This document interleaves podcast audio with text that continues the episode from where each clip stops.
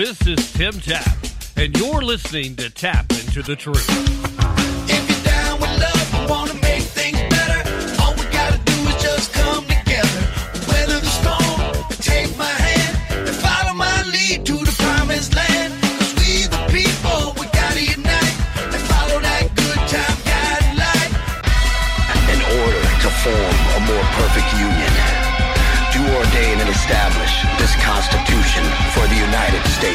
Of America.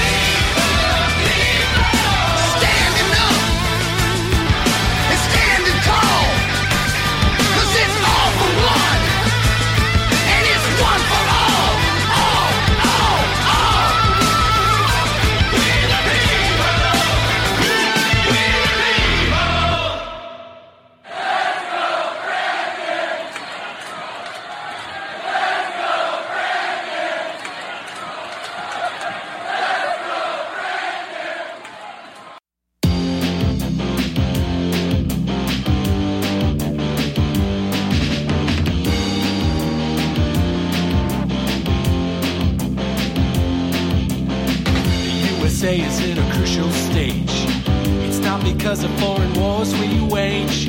It's more to do with the colors blue and red. Too many laws and too much government.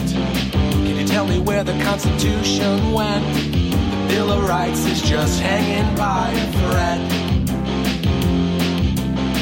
So many people trying to cross the border. Politicians build a new world order. Too many minds are convinced they should be gotta be free the way God made men. And I won't be ruled by the damn UN. Taking your right to self-defense. They say you're safer, but they don't make sense. Dangerous ones will not turn into guns. All the unions always ask for more. All we buy is made on foreign shores. Come a day when there'll be real hell to pay. I've gotta be free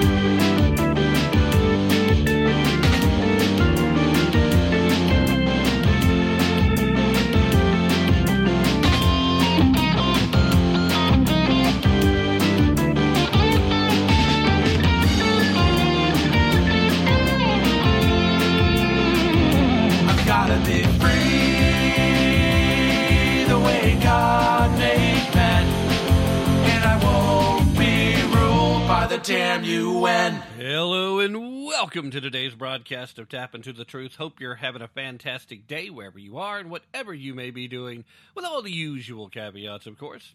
With you as always, I am your ever so humble and, you know, mostly peaceful host, Tim Tap, coming to you live from historic Roane County, Tennessee, and so very glad to be with you once again. Thank you so much for being here. Really looking forward to the second hour today, where I'm going to replay for you a conversation that I had with the purveyor of the Edwards Notebooks, the host of the Ron Edwards American Experience, Mr. Ron Edwards. Uh, we sat down this past Friday and uh, talked for the better part of an hour, and I, I think it was well worth the time. Uh, you guys can decide for yourself. I'm going to hold off to the second hour to play that, though. And uh, we're going to go ahead and we're going to talk about a few things here. Now, for those of you that are listening to the rebroadcast on terrestrial radio, or if you just happen noticed the post date on uh, the the podcast, wherever you may listen to podcasts. Uh, time of this live broadcast happens to be on February the 6th, 2022, and it's right around 7 p.m. Eastern. Uh, had hoped to get an earlier start, but uh, didn't quite get there. Hey, what are you going to do?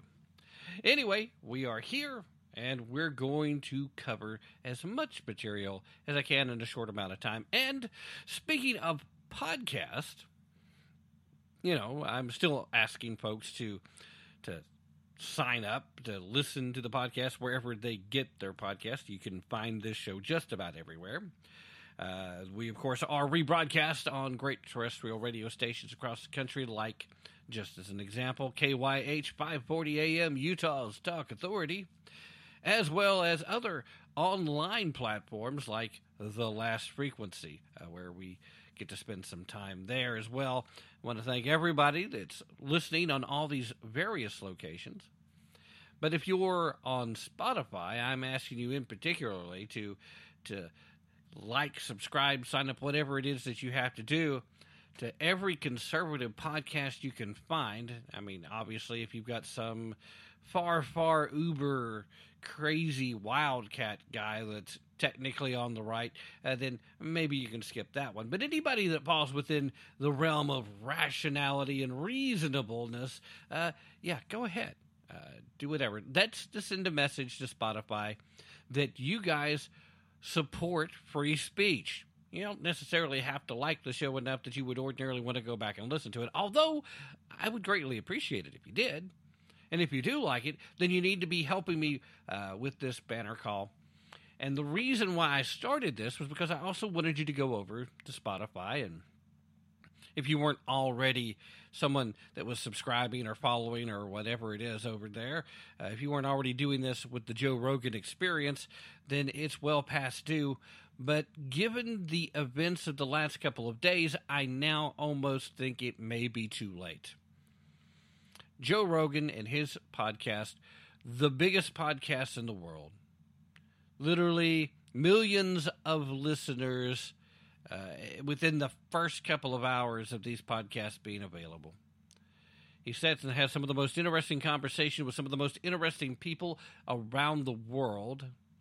He gets diverse guests and he asks legitimate questions from the point of view of the common person. Questions that a lot of us might be afraid to ask. That, of course, his willingness to have people on his platform that may not necessarily agree with the left was the primary reason why the left decided they needed to attack him, destroy him. They want him down. And I told you, as soon as Spotify made the first indication that they were going to bend the knee to the left, they were going to keep coming. It wouldn't matter what. And despite shows of support from people uh, like Kevin James and then The Rock well, all that's going to do is put a target on their back. I mentioned that at the time. And The Rock has been targeted to the point that The Rock made a strong, strong show of support and now has backtracked it and now continues to be a target from the left. Mostly because of some of the things that The Rock, that's Dwayne Johnson, to those of you who only know him as an actor,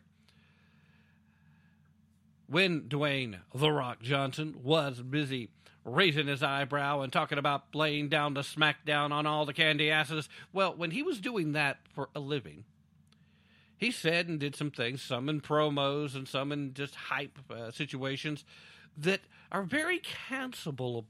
Cancel, cancelable. Actually, and English really is my first language, guys.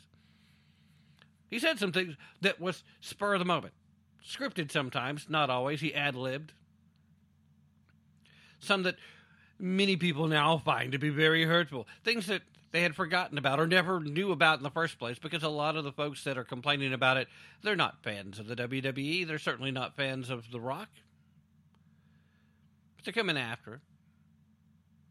And they're coming after Joe Rogan again because now they went way back into the archives and they found some occasions where Joe Rogan used the N word. Ooh, my, scary. Now, in these instances, he was not using it in a racist context. In some cases, he was merely quoting someone. Other instances, I, it's pretty clear he didn't mean it in a racist fashion, but uh, it's still probably was inappropriate in those instances. But if you are quoting somebody, then I don't see why anybody else should let that word have that kind of power to hurt you. So Spotify now has over a hundred episodes of the Joe Rogan Experience that is no longer available from the catalog there. They've just taken them down outright. Over a hundred episodes now gone. Now, there's no word whether or not Rogan is upset by this or not. So far, he's been trying to appease the crowd, which is also a mistake, Joe. It's a mistake. You should have just stood your ground. But he came out, he made a secondary apology uh, video trying to explain the usage at the time and how it was it was inappropriate then, even under the circumstances, and that uh, he was deeply regretted it and uh, he was sorry. Again, as soon as you say you're sorry for any of this, the left just comes that much harder. There is no grace from the left.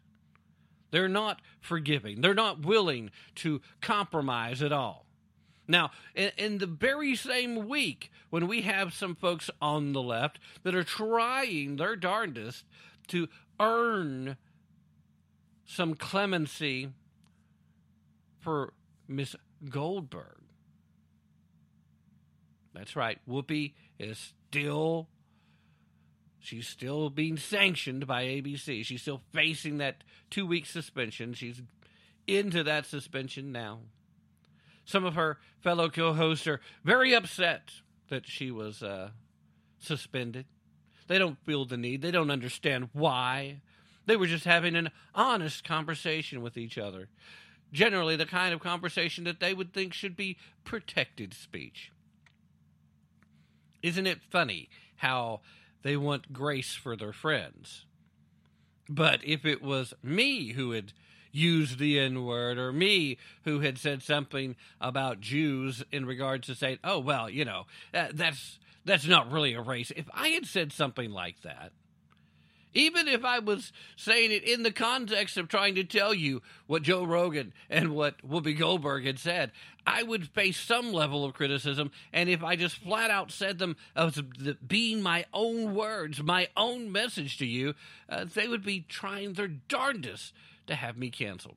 There would be no forgiveness. Now, if I was in a situation like Joe Rogan, where I was merely quoting something, I probably still would have been cautious about utilizing certain language. I probably would. But part of what makes Joe Rogan the guy when it comes to the podcast is because all the conversations you can tell are genuine and he's not self editing. And he's allowing, he's giving the green light for his guests to be that level of brutally honest and open too. That's part of what sets his podcast apart from everything else that's out there. It's genuine, it's authentic, and it's real. And you should not have to constantly censor yourself. You shouldn't, especially if you're on a platform, if you're on a medium that people have to come to you to listen. People have to choose to listen to what you're having to say.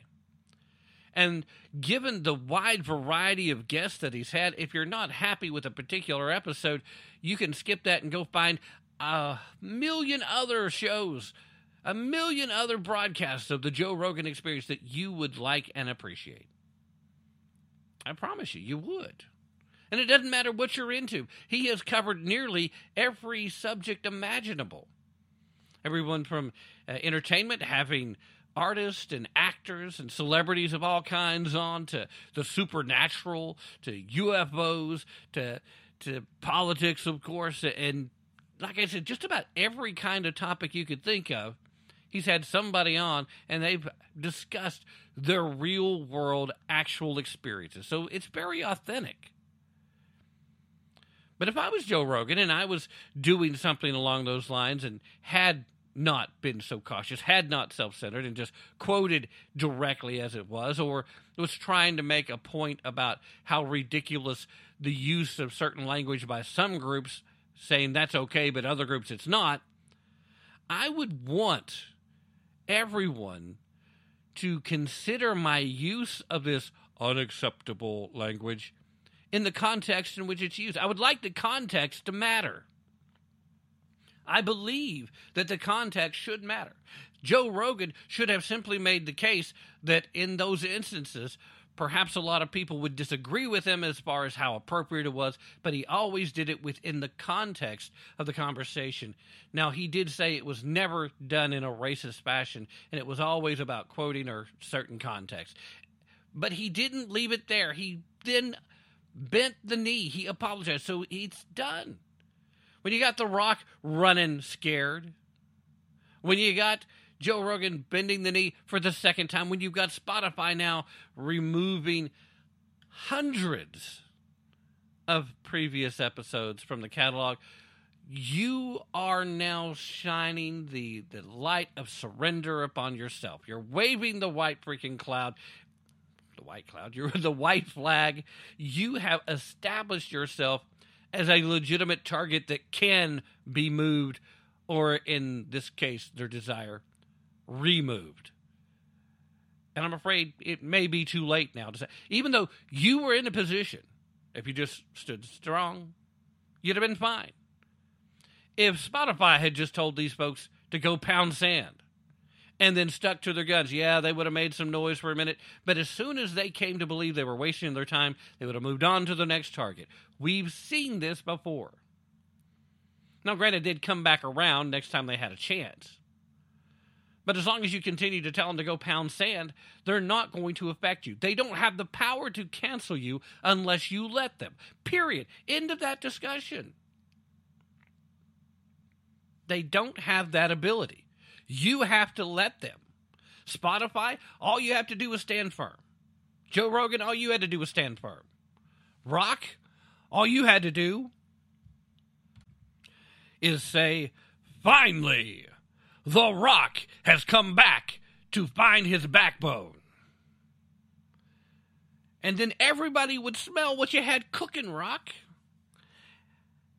But now that you've run scared too, now that you've backed up, and of course, you made your statement without much foreknowledge. You're in your you're backtracking.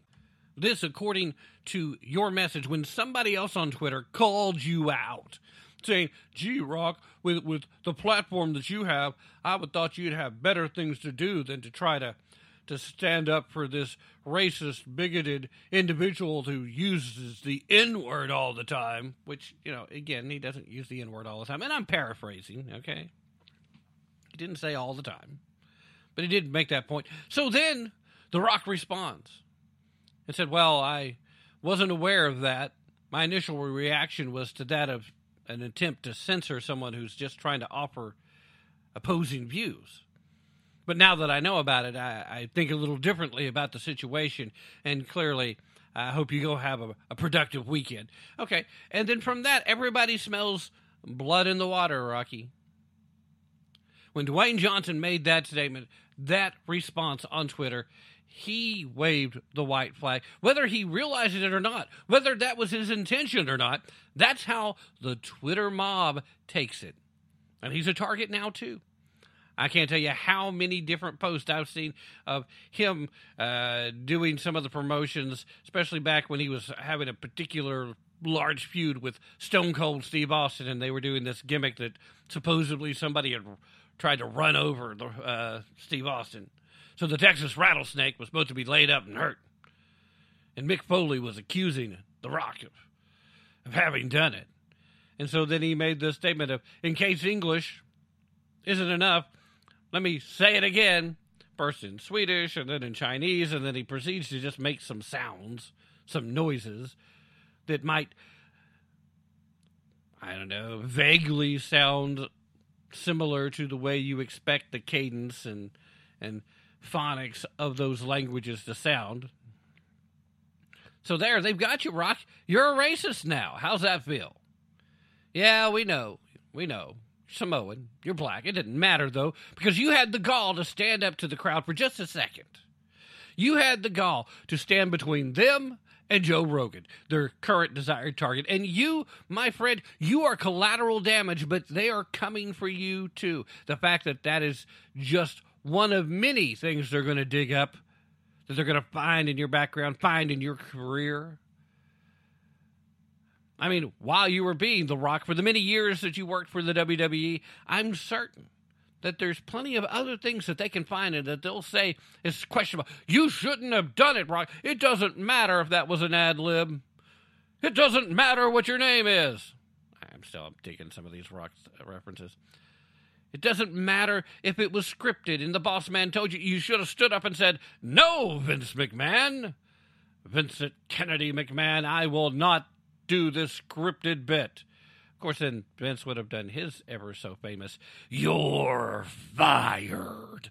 But, uh, you know, that's another thing entirely. It's absurd. It is absolutely absurd. As soon as you so show any weakness to this group, they go for your jugular, man. So I'm very disappointed in the Rock uh, backtracking so quickly. I'm very disappointed that he hasn't taken the time to know enough about how this Twitter crowd works. You know, you would think that his time in the WWE would teach him a little bit about crowd crowd mentality. You would have thought so. The one, the one, uh, one of the very few times that he has been booed since he left the WWE as a regular performer, but then come back for a bit, was when he was standing side by side with Roman Reigns at a point in time when Roman Reigns was one of the most unpopular wrestlers in the WWE universe. He went out there and they booed him for being positive about Roman Reigns. You would have thought he would have learned from that experience that, okay, the Twitter mob is a hundred times worse than just the standard crowd mentality at a wrestling event. But he should have known at that point, as soon as you show weakness, the crowd piles on.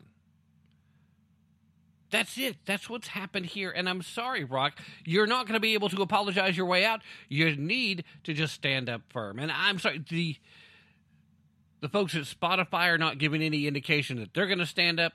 Joe Rogan keeps apologizing. Now, maybe he felt like he legitimately should apologize for the use of the N word. Maybe he felt that way. Maybe he felt like the, well, I was just quoting, but you know what? I could have quoted and still just said, well, this guy said blah, blah, blah and then he used the N word, only he used the whole word, something along those lines. Maybe he generally feels now like that, but he felt it was important to make the impact then. He's a bit younger, a bit braver, a bit bolder.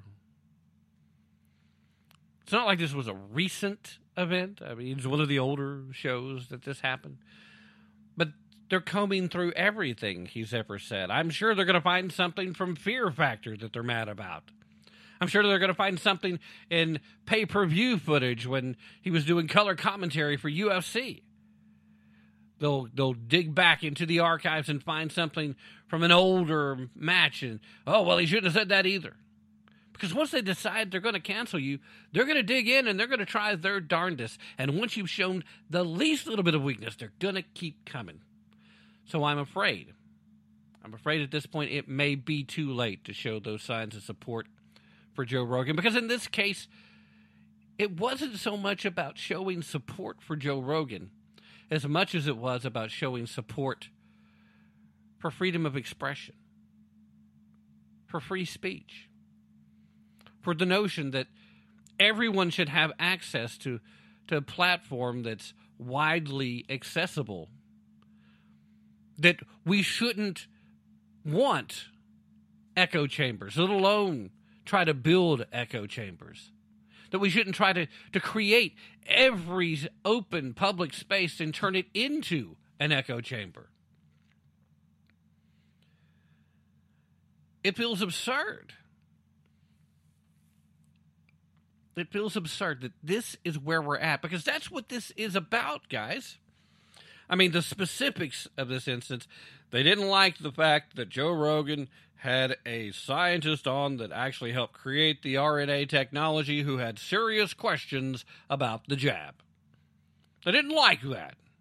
He was making some actual cogent, uh, honestly medical points, and they didn't like it because, oh no, someone might listen to this guy. Oh, well, maybe we should be listening to this guy. Seems like he's pretty intimate with the knowledge about the RNA technology that led to the creation of the jab maybe he has some insight that our political leaders wouldn't even be expected to have. You know, just maybe. But no, that's not allowed. And then what pushed him over the top is then he had Jordan Peterson on. Oh, not Jordan Peterson. Oh, he's going to show up and he's going to tell all these guys once again that they need to embrace masculinity and they need to grow up. Well, we can't have that message out there. Oh, my goodness gracious. Yet, just back to back, two in a row. Joe, you got to go. We can't silence you. You won't play ball. You won't do right. So, what are you going to do? What are you going to do? Well, in this case, what I'm afraid is going to happen is Rogan's going to apologize one more time about something new, and then Spotify's going to take that as an admission that Rogan is unsuitable for their platform. And then they're going to find any way they can to break their contract with Joe Rogan. Now, here's the problem. If Spotify was going to do that anyway, Joe Rogan would have been perfectly fine if he just continued and, you know, just held the course. You stayed the course and you keep doing what you've been doing and you keep explaining to folks, look, I'm not trying to make anybody mad. I'm trying to have what I believe to be interesting conversations, period. That was the whole point of this podcast in the first place. That's what I want to do. And that's what I'm going to keep doing because that's what I started doing. If you'd stayed on that course, it wouldn't matter what Spotify did some other individual, some other organization, some other platform would have come knocking on your door because you would not have lost a single listener. You would have probably gained a few million more, if that's even plausible at this point, because previous to this, you had a lot. And I'm pretty sure they weren't all conservatives. In fact, I'd be willing to say that a large number of your listenership would define themselves, would put their own label on them as being liberal, or possibly even admit that they're actually leftist.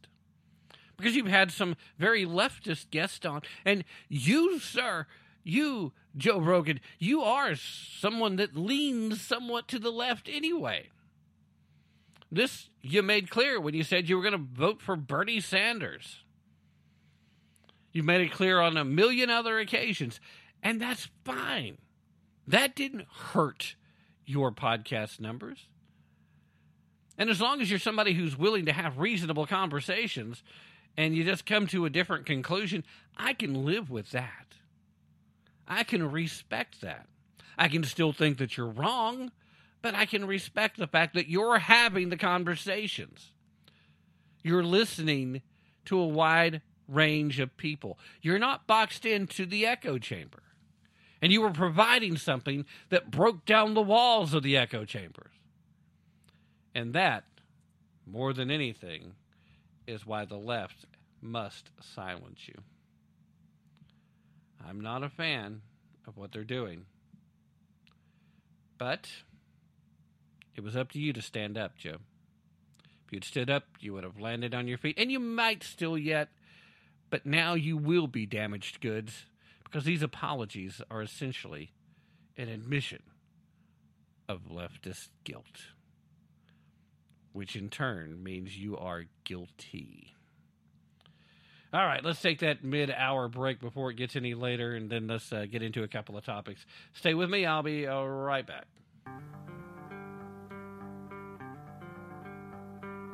You're listening to Tap into the Truth. My name's Joe Biden. But the only way we put it behind us is if more Americans get vaccinated. We also know that as our economy has come roaring back, we've seen some price increases.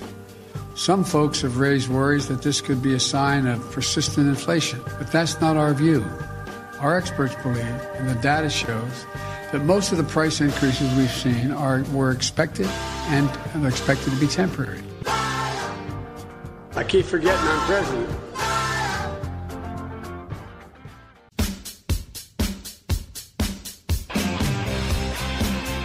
When it comes to American history, it must be taught to students in a truthful manner. It should also be about the truth, the whole truth, and nothing but the truth. Hello, I'm Ron Edwards. On today's page from the Edwards Notebook, brought to you by Constitutional Grounds Coffee. Republicans are constantly portrayed as racists. President Trump was labeled racist for simply wanting to protect our borders. But consider the fact that it was the Democrats who murdered President Lincoln for freeing slaves. It was a Democrat who murdered President Kennedy. A Democrat murdered Martin Luther King Jr. Militant Democrats, known as the KKK, lynched many black Americans. Democrats enforced segregation unless they were raping black females. Democrats created the Jim Crow and poll taxes. Democrats created internment camps. Democrats created the Confederacy and destroyed good government schools catering to black Americans. And yet, conservative Christians and Republicans are called the racist. Hmm. I'm Ron Edwards. For Constitutional Grounds Coffee, simply go to BlueRidgeCoffeeCrafters.com. Ron Edwards, the new voice of America. Sponsored by the Tri County Liberty Coalition.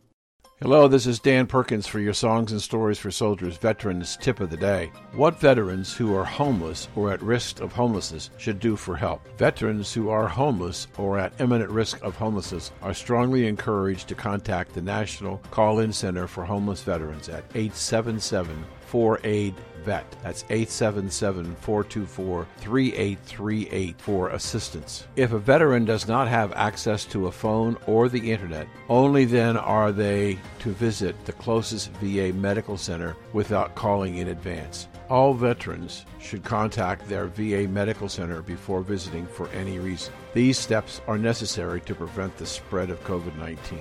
So here's your Veterans Tip of the Day. Contact the VA at 877 424 3838 for more information. The VA wants to help. This has been your Songs and Stories for Soldiers Veterans Tip of the Day. Our Constitution is a document in which we, the people, tell the government what it is allowed to do. We, the people, are free. Just a song before I go to whom it may concern. It's easy to get burned.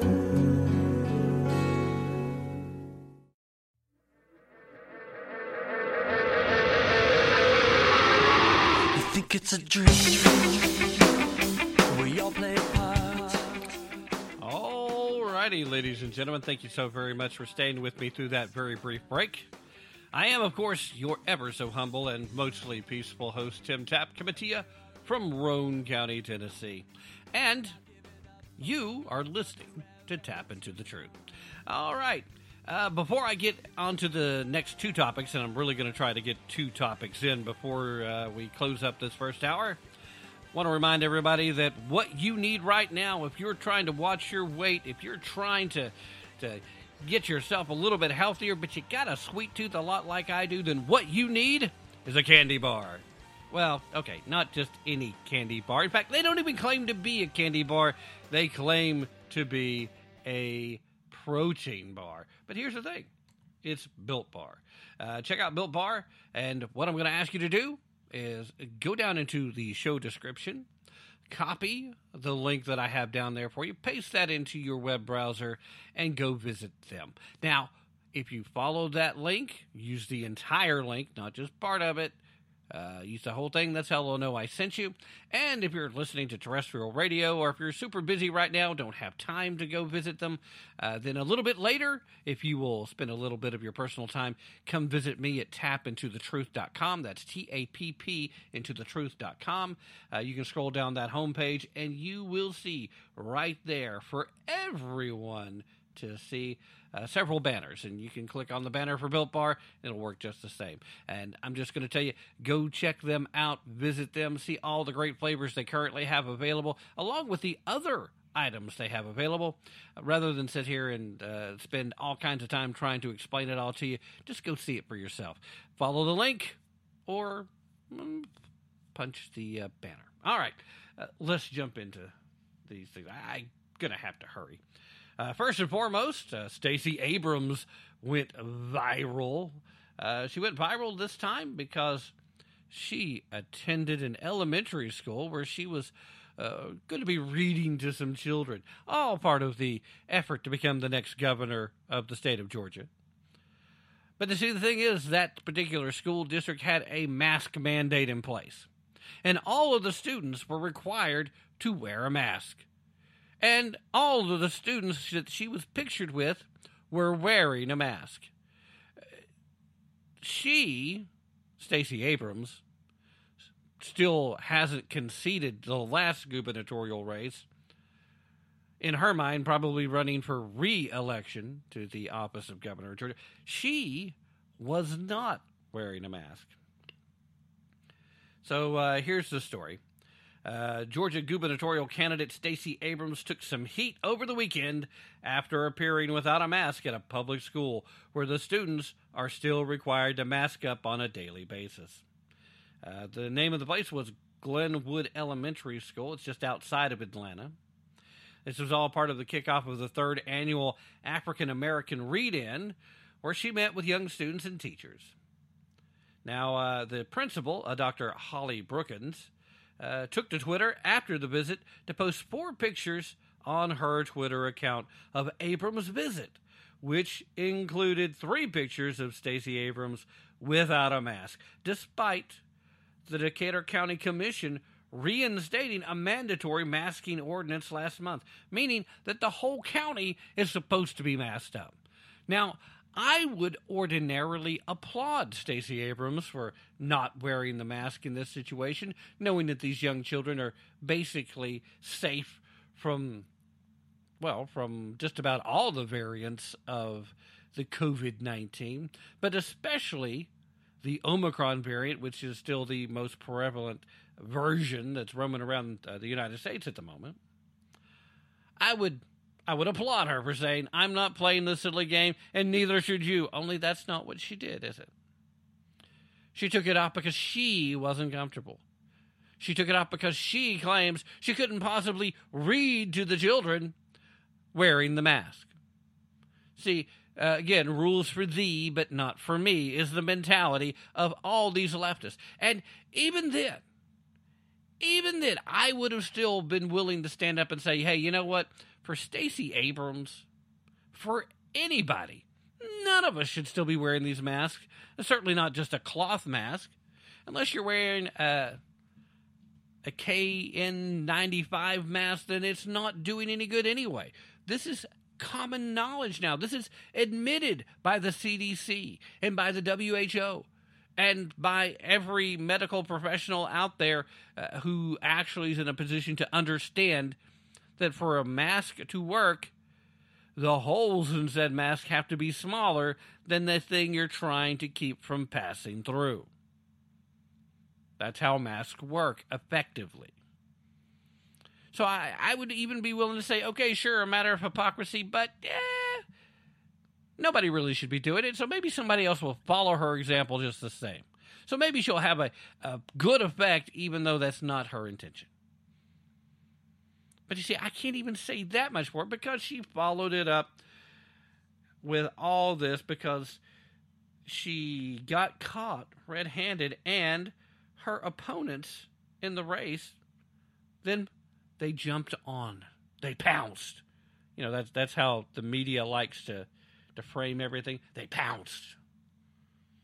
Radio host Clay Travis was among uh, some of the more well-known names criticizing Abrams, tweeting out, quote, "The number of left-wing politicians who post photos posing without masks while all the kids around them are wearing masks is stunning. Here is Stacey Abrams doing it. This is child abuse." Another picture of the unmasked Democrat surrounded by the children. Uh, this is in Decatur, Georgia Elementary School, where they have a district wide mask mandate. That from Kelly at KGA. Rich Lowry uh, said, confirmation, if any were needed, that Stacey Abrams is a member of the Democratic elite in good standing. Mask hypocrisy is practically a status symbol now. So, uh, Brian Kemp, the current Republican governor, he jumped on the bandwagon. Of course, this is for campaign purposes at this point, but he noted that Abrams wanted to implement statewide mask mandates for everybody. He said, quote, Stacey Abrams wants state government mask mandates for Georgians and their children, but it looks like they wouldn't apply when she's attending a photo op.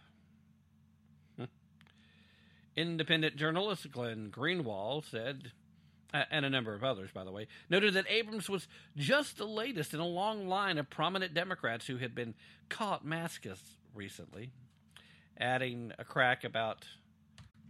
Excuse me, I had to uh, hit the button because of just a, a, sudden sneeze, so forgive me. Let me start again. Uh, Greenwald uh, added to his comment uh, and a crack about Democratic Los Angeles Mayor Eric Garcetti and his claim that he had held his breath when posing for a maskless picture at an NFL championship game. Meanwhile, since Stacey Abrams is a very sophisticated and important liberal, I'm sure there's something in the science that justifies her being maskless indoors. Uh, yeah, okay. Despite all of this, here's where my problem comes in at. The uh, the campaign for Abrams, they stepped up and they said that uh, that this is ridiculous. They said that the people that are criticizing her for not wearing a mask, they're just making a, a false political attack. That it was pathetic and silly.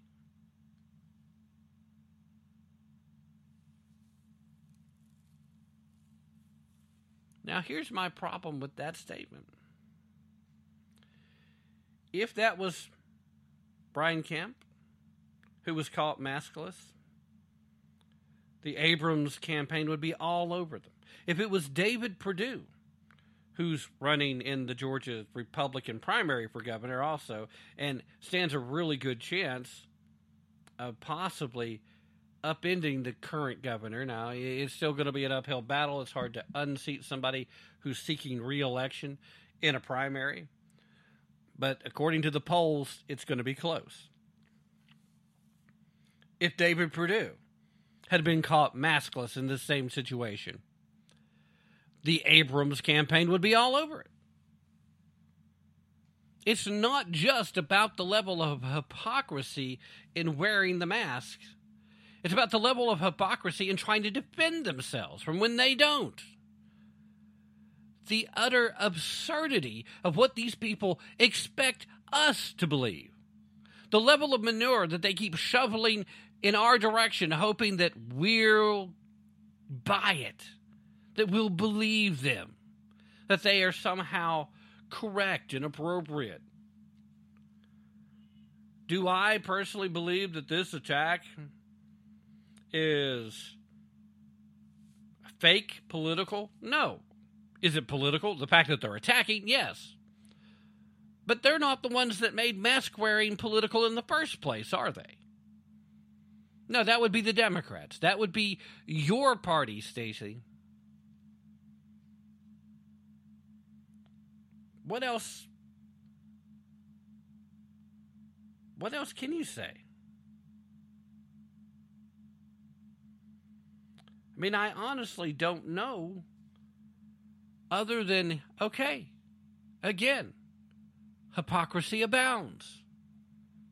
This is where the Democrats are. Welcome to 2022. Democrat hypocrisy runs amok again, and they expect you to offer them grace, but never forgive their enemies. Never forgive their enemies, but forgive them without them even having to ask. I mean, I, the the entire double standard is at a whole new level. And speaking of new levels of double standards, the other story I wanted to get to in this uh, this segment of the show Black Lives Matter rioter sentenced to five years probation after trying to set a high school on fire. Double standard much? Yeah.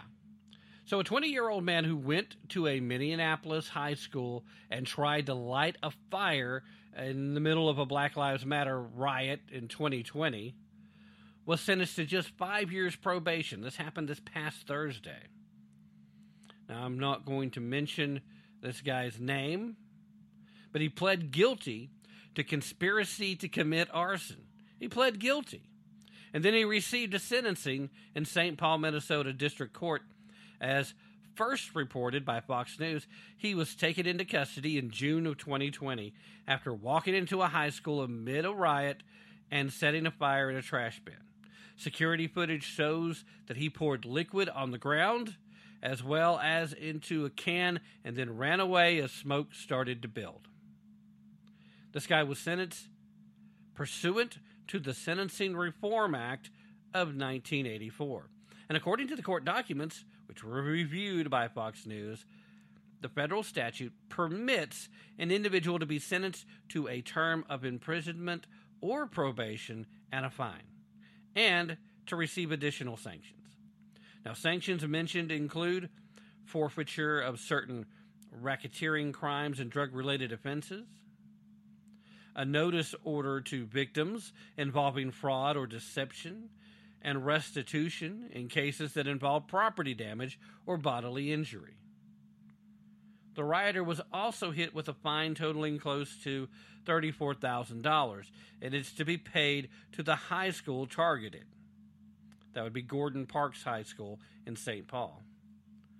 Gordon Parks was damaged by vandalism and fire, according to the complainant, and in conjunction with this individual being charged, he's held accountable for that as well. The guy coordinated with friends and also uh, chucked rocks at law enforcement, according to the Star Tribune. This guy was a rioter. He wasn't the only rioter making headlines, but he was a rioter. Uh, another rioter, last name Lee, dodged a murder charge. We talked a little bit about that recently.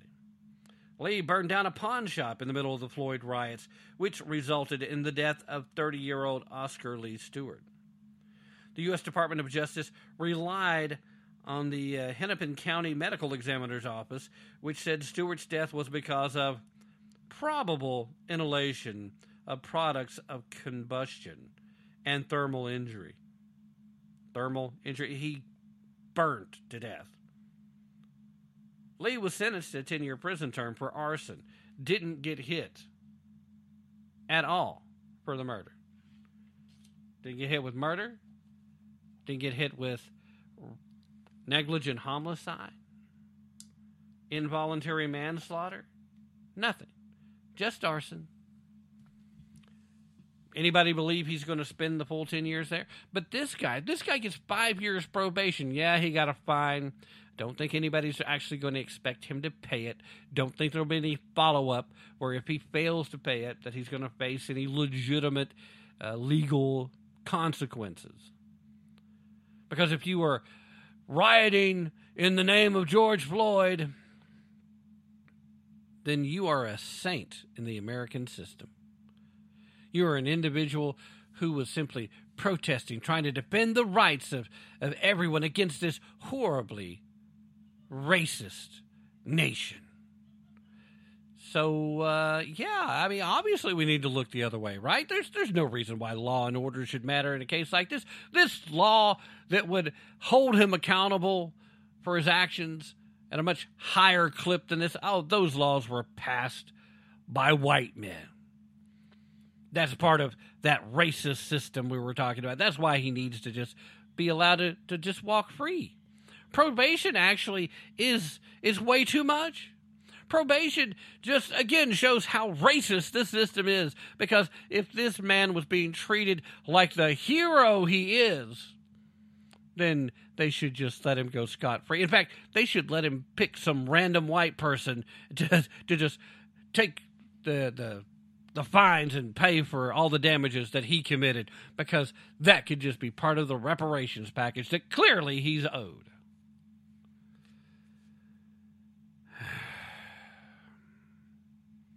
yeah, it's a double standard. It is a case where if I had committed a similar offense, or if most of you listening had committed a similar offense, you'd have been thrown under a jail. You probably wouldn't have lasted uh, more than a week in prison, and you would be going to prison. Somebody would come after you. Somebody would shank you. Somebody would end you because they would know who you are. And the judges, the, the judges in the cases would be more than content to send you, you white racist son of a gun, uh, send you to prison for all the things that this other guy actually did. In fact, they're perfectly content holding uh, Americans without charging them uh, over the so called insurrection. There are still people that have yet to have their first hearing that are being held in unreasonable conditions. Yeah, but that's all right. See, because they were part of an insurrection, they were part of challenging the status quo. And I still love how the legacy media and the Democratic talking heads are still talking about the big lie, thinking that uh, they're referencing Donald Trump, when in truth, the big lie is the fact that you guys honestly believe that there was an insurrection. The big lie is that that there was an insurrection at all. Was there a protest? Yes. Did it get out of hand? Yes. Did it meet the legal definition of an insurrection? Not even close. Still a lot of question marks for the more conspiracy theorist minded among us in regards to uh, who was even actually responsible for the violence that day. Who was responsible for attacking police officers? Who was responsible for permitting certain doors to be opened? Who was responsible for the lowering of barricades? Who was responsible for not having National Guard troops on scene as additional security as it was offered by the White House? No, no, no, we're not going to do that. Why, Nancy? Why did you turn that down? Were you afraid that that might seem like a, a last political win for Donald Trump. I sent them there. Clearly, I, I did not want violence. Yeah, might have might have made the whole narrative a little bit harder to sell. It's already a pretty hard to sell narrative, though, isn't it, Nancy? I mean, you tried your best, you tried your darndest, and there's still a lot of people, even some people that claim to be on your side of the aisle, who typically would vote for you, they're scratching their heads and they're thinking, what the heck are you people doing? Again, they want grace for themselves and their friends, and they want no mercy for their political enemies. And make no mistake about it, if you're an average, everyday American, typical voter, no matter which way you typically vote, you are still on their enemies list. You're beneath them. You're a peasant. You're low. And they, of course, are elites. They are important. They are the power. And you must kneel to them. You must bend the knee and pledge your fealty. If you fail to do so, you'll be crushed beneath their yoke.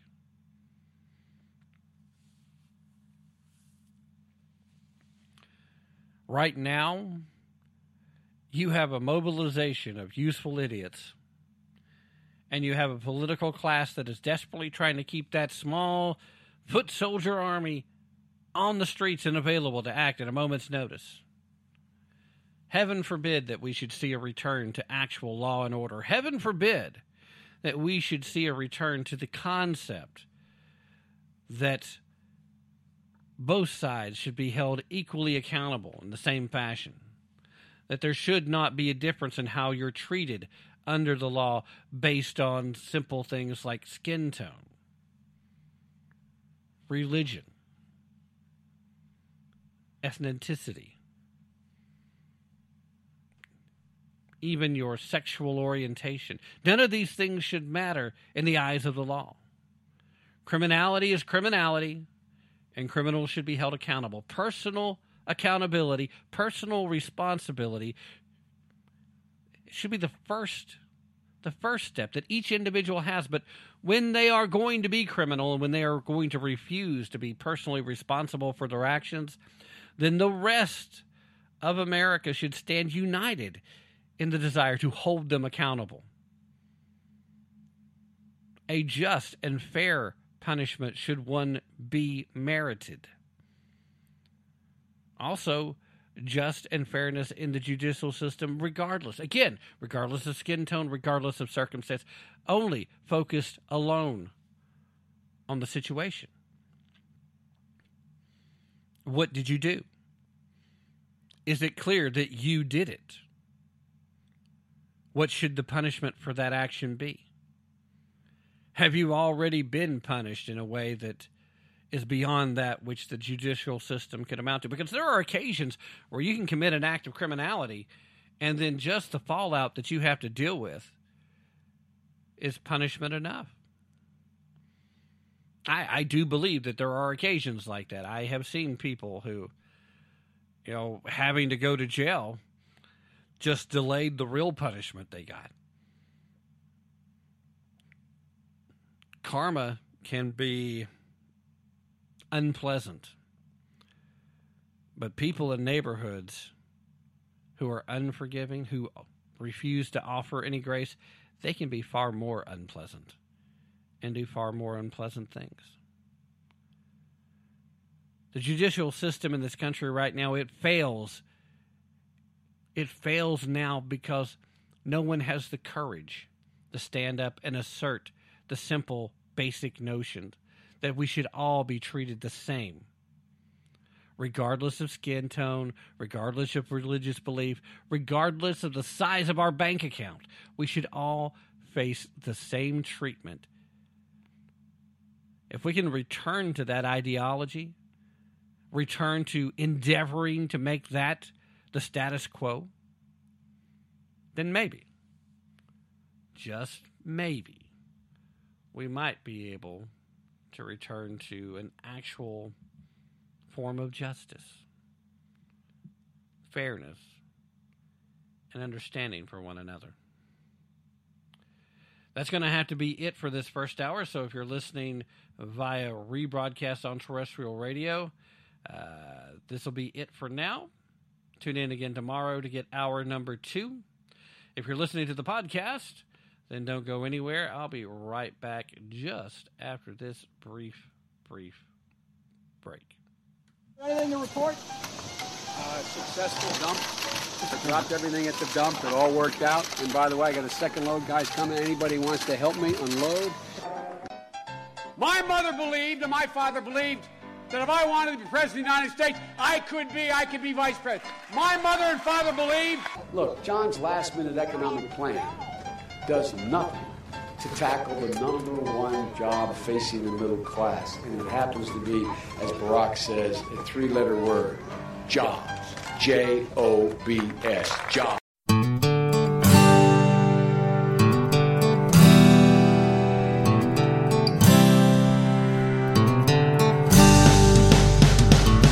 She was from a blue state clan, taught to praise the little man, told that unions saved the working class.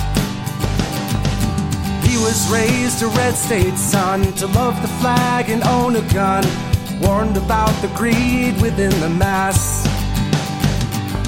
They met beneath the moonlit sky, a college party drunk and high, and when they had degrees, they said their vows. He couldn't say when, he couldn't say how, couldn't say why. She was different in his eyes.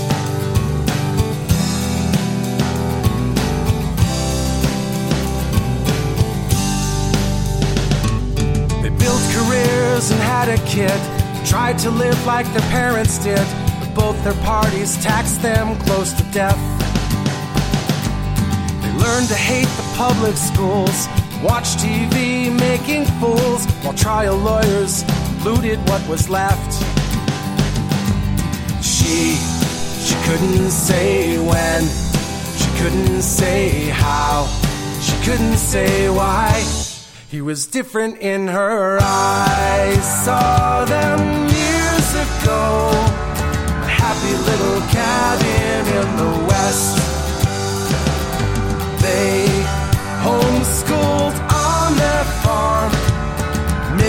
Much more from so much less.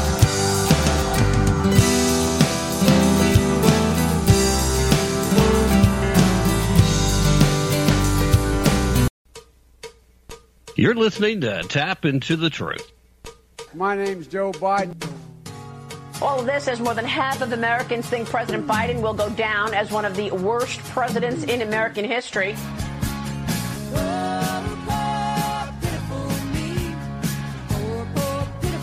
I keep forgetting I'm president.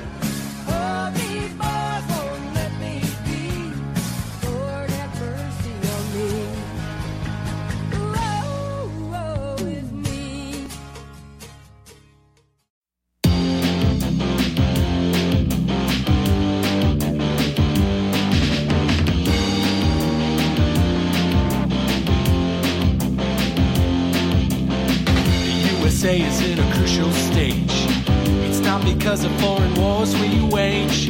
It's more to do with the colors blue and red.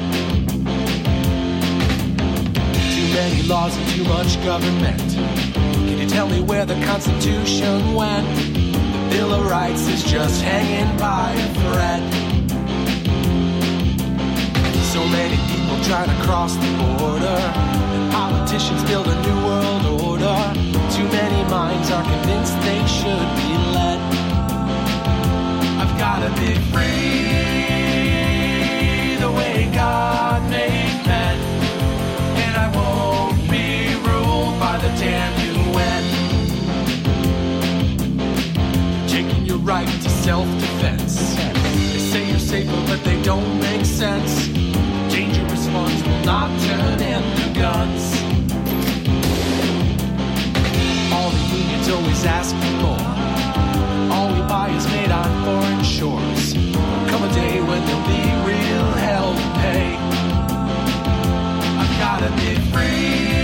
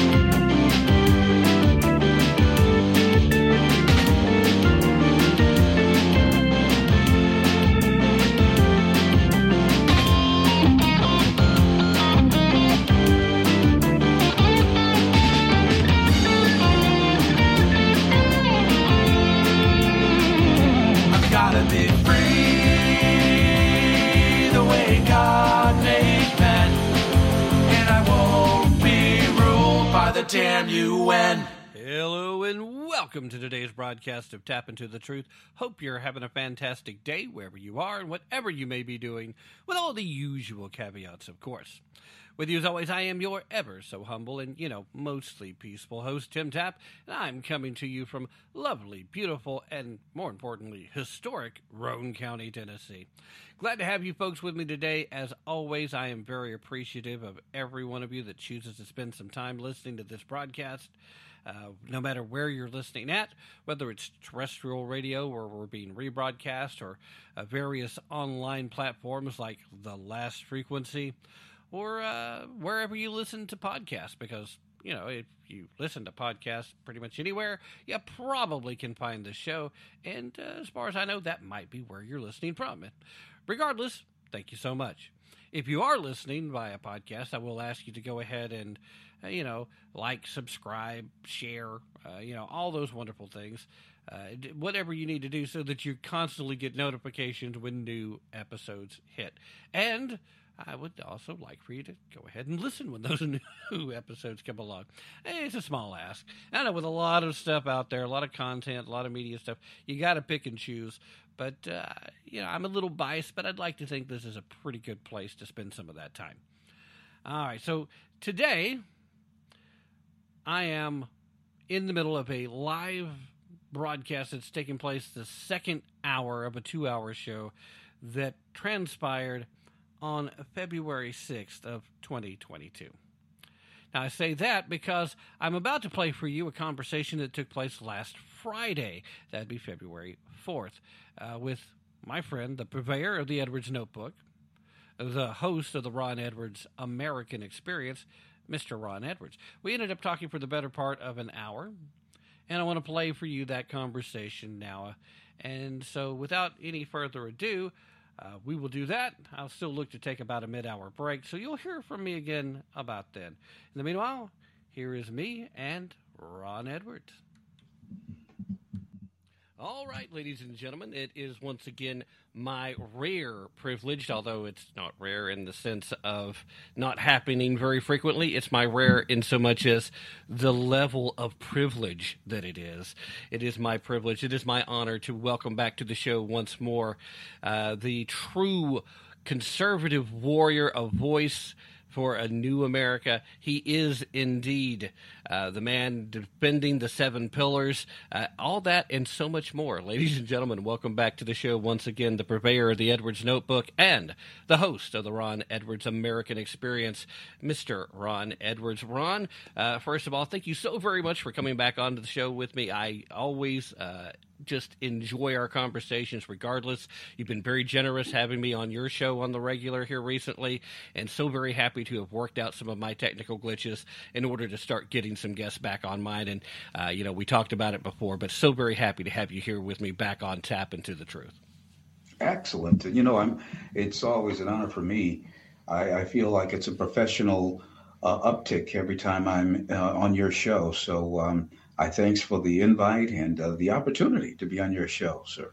All right. Well, you know, uh, I will certainly take the compliment, whether I feel like I deserve that or not. it, it is, uh, it means a lot to me to say that. Now, uh, we were talking a little bit before we uh, got started. Want to remind everybody listening, uh, for the purposes of knowing uh, just maybe if some of this sounds dated. Uh, Ron and I got together on a Friday to have this conversation. So we're talking on February 4th.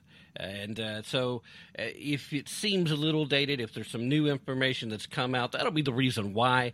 Uh, but it is completely topical as of this moment. But before we uh, got started, uh, Ron really had a topic that he wanted to discuss just a little bit before we got into some of the things that I had planned. And you know what? I can't tell him no, uh, especially considering that there is a legitimate discussion that needs to be had here. So, Ron, I'm going to let you have your say on this topic, and then we'll talk about it a little bit before we move on. You know something. Thank you so much, uh, Tim. But uh, I guess one word to describe what we're going to, what I'm going to bring up right now is hypocrisy. Former Miami Dolphins coach Brian Flores experienced humiliation, anger during the sham job interview with the New York Giants. That's what how he describes it, a job that Patriots coach Bill Belichick had mistakenly disclosed was not going to be his. In an appearance on uh, CBS Morning, Flores said that Belichick texted him and congratulated him on getting the Giants' head job, uh, head coaching job, that is, even though he had not yet interviewed with the team. But Brian Daboll, the former Buffalo Bills offensive coordinator, had. And uh, so he got very ticked off uh, the uh, Giants had already made their choice, even though they were going to hire him. So he felt very humiliated, whine, sniffle, hurt. But that happens a lot. I've even been in situations, not with football, of course, but where I found out that they'd already made a decision, but they had me in anyway for a position. And I ended up getting hired by that company later on. But uh, anyway, uh, even with um, the way things panned out, it's not like Mr. Flores was a, a coach.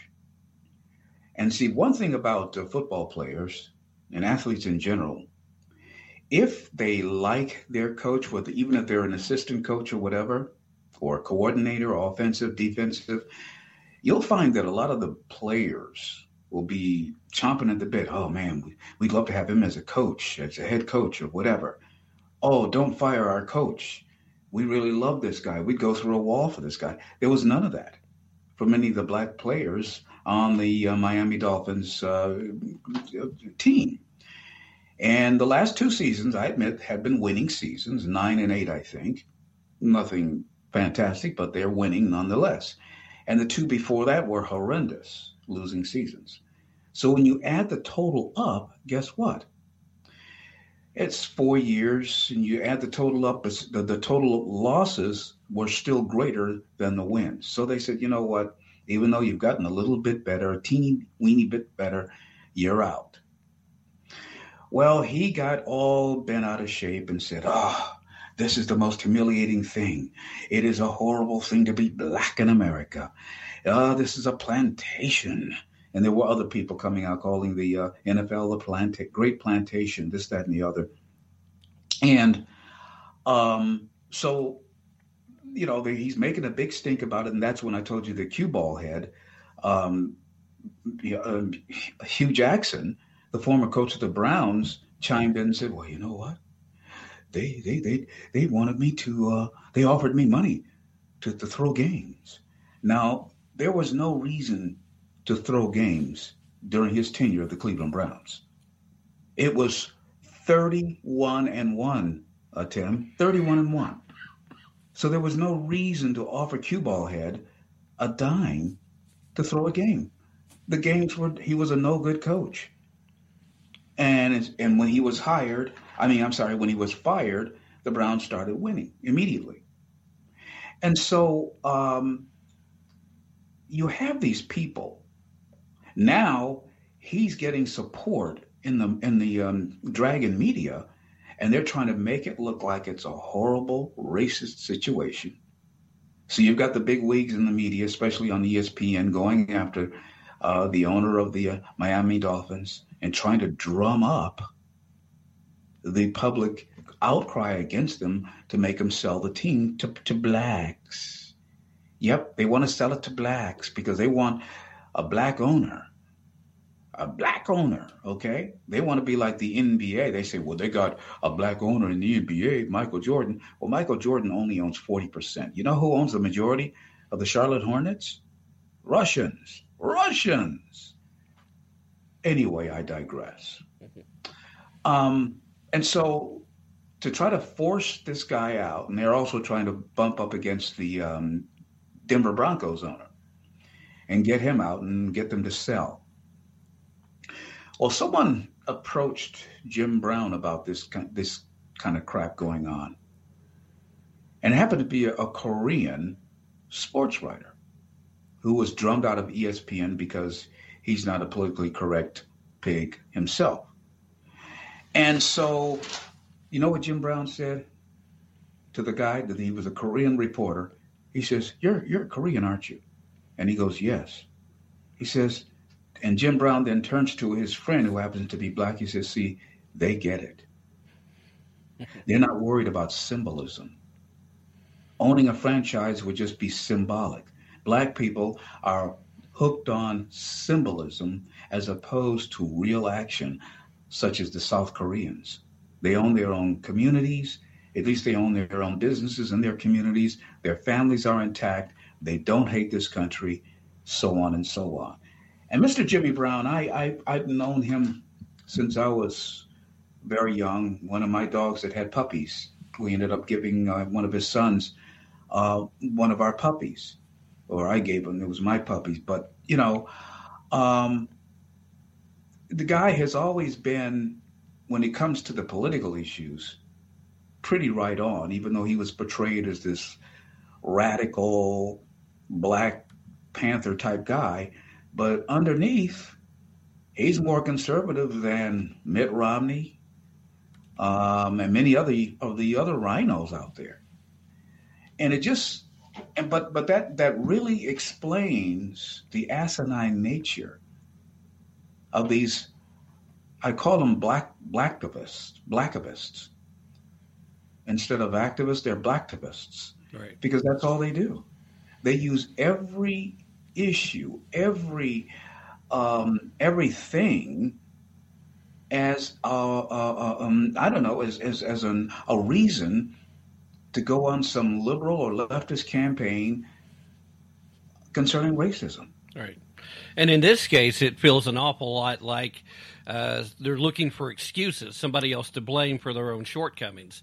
Uh, at, at, this point, it's fair to say that NFL owners are uh, perfectly content with hiring black coaches as long as those black coaches are capable of producing the results that are needed on the field. Uh, there may have very well been a time when there was a lot of resistance to that. Uh, I don't dispute that fact for a very long time, but I think we're well past it. Uh, the fact that you now want black owners uh, specifically, well, what about just the best owners? Uh, you know, you don't necessarily want a Jimmy Jones uh, running things uh, so hands on instead of letting the coach do the coaching. Uh, you want a good uh, owner, regardless of color, and that's going to provide the best opportunities for all the players on the team. Of which, by the way, most of the NFL, you're looking at a pretty good ratio of representation from the black community. Uh, nowhere's near what you see in the NBA per se, but the NFL still has pretty solid numbers. Why? Because the best athletes can make it to that level. Uh, it's asinine to try to cover your own shortcomings, but it does make you feel better, I guess, if you can blame somebody else. And that's always been the fundamental flaw with the leftist ideology and how they've managed to uh, water down this sense of uh, self worth in the uh, black communities, Ron. I mean, that's been the goal all along. They've been trying to dissolve the family unit, they've been trying to dissolve the merit of uh, the value of life, and just the entire notion that you have self worth as a black man in America. So uh, obviously, it's terrible trying to be a black man in America when you've had one of the best jobs this nation has to offer in professional sports for crying out loud. Yep. So I, you know, I, you know, bl- black people, as well as other liberals or leftists in this country, need to grow up seriously. Uh, my father taught me a long time ago who gives a rip? Get over it. Not every person is going to like you. Not every white person, not every black person, certainly not every, every black person is going to like me because I like this country too much. So that you know, that they, they cast me on the ash, ash heap of uh, history as far as they're concerned, uh, whether it's family members or not. I mean, they have their own baked-in bigotry, which is very hurtful and divisive. But when you hear these people running around talking about racist, racist under every um, doors doorknob, you can 99% of the time Tim, you can be guaranteed that they themselves are leftists with racist tendencies. And I'm talking about whether they're white or black. Yeah. I, I really believe that. Yeah, typically only racists still care about the color of your skin. So if that's the most important aspect when they're talking about anything, uh, whether it's hiring practices down at the local uh, fast food restaurant or the selection process for Supreme Court justice nominee, if race is your primary consideration, uh, there's a racist behind that. Oh yeah, absolutely. And see, this is why my dad used to tell me get over stuff and keep it moving because you really don't don't know the motivations behind what people are doing, especially these do-gooder white people. These do-gooder white people who run around here, they egg people on like Flores and say, "Yeah, you need to get out there because you're a victim." Yeah, uh, uh, white people are, are, are hateful, racist, and this is the kind of stuff they. I have neighbors like that, Tim my next door neighbor is like that. They still have a Black Lives Matter sign next door. I don't even speak to them anymore. I don't even, I don't acknowledge them. Yeah. I if I if I if we're out at the same time and we're cutting the grass at the same time and we're right at the edge facing each other, I don't acknowledge them because I'm done. I'm done trying to be the friendly guy to people that hate this country and try to use false issues or false narratives to hurt people. All right, I would like to take this quick opportunity, just on a side note, to point out to you breaking news. Radio radio superstar Ron Edwards still mows his own grass. Okay, continue, Ron. that, that's hilarious. But Tim, you know, we we better hurry up and grow up in this country. Yeah. One of the reasons why this country is in the, the, the crap hole that it's in is because we never matured as Americans. In fact, is um, from the time of my childhood, and I remember the, the, the, the adults, the young adults, and the older adults that I observed of my childhood. And then I look at the people today. Can you imagine? Even though he was a socialist pig, in my opinion, FDR still commanded a, a, a heavy image around the world. Same thing for Churchill. Same thing for Ronald Reagan. Same thing for even Trump. But for the most part today, the leaders of America are very gumpish. They're very evil. I mean, evil gumps. I mean, that's that's a that's a terrible combination. But we have evil gumps that are leading this republic, whether it's in government, the economic world through the big, big pharma and all of that, and big tech, through uh, through the church world. And oh Lord, I, I don't I didn't want to get started on the church world, but it's there. It's there for the pickings. Yeah. You have the Franklin Graham or the Billy Graham organization admitting, along with other evangelicals, big time, that they've been working and continue to work with the Democrats to convince everyone to take the jab, despite the fact that it's common knowledge now that the jabs are killers. And I understand now when you, you've, read in the Bible where it says there will be a huge falling away from the church. I didn't get it. I didn't understand the logical the logic of that because I'm like, well, why are you to fall away from from him? I mean, we sin, mess up, but and we but we come back.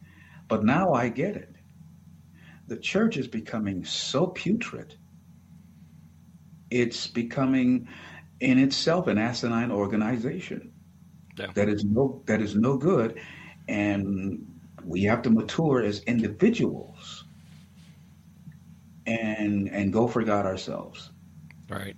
Yeah, I, I actually had a very similar conversation along the lines with Doug Giles relatively recently, and Oh.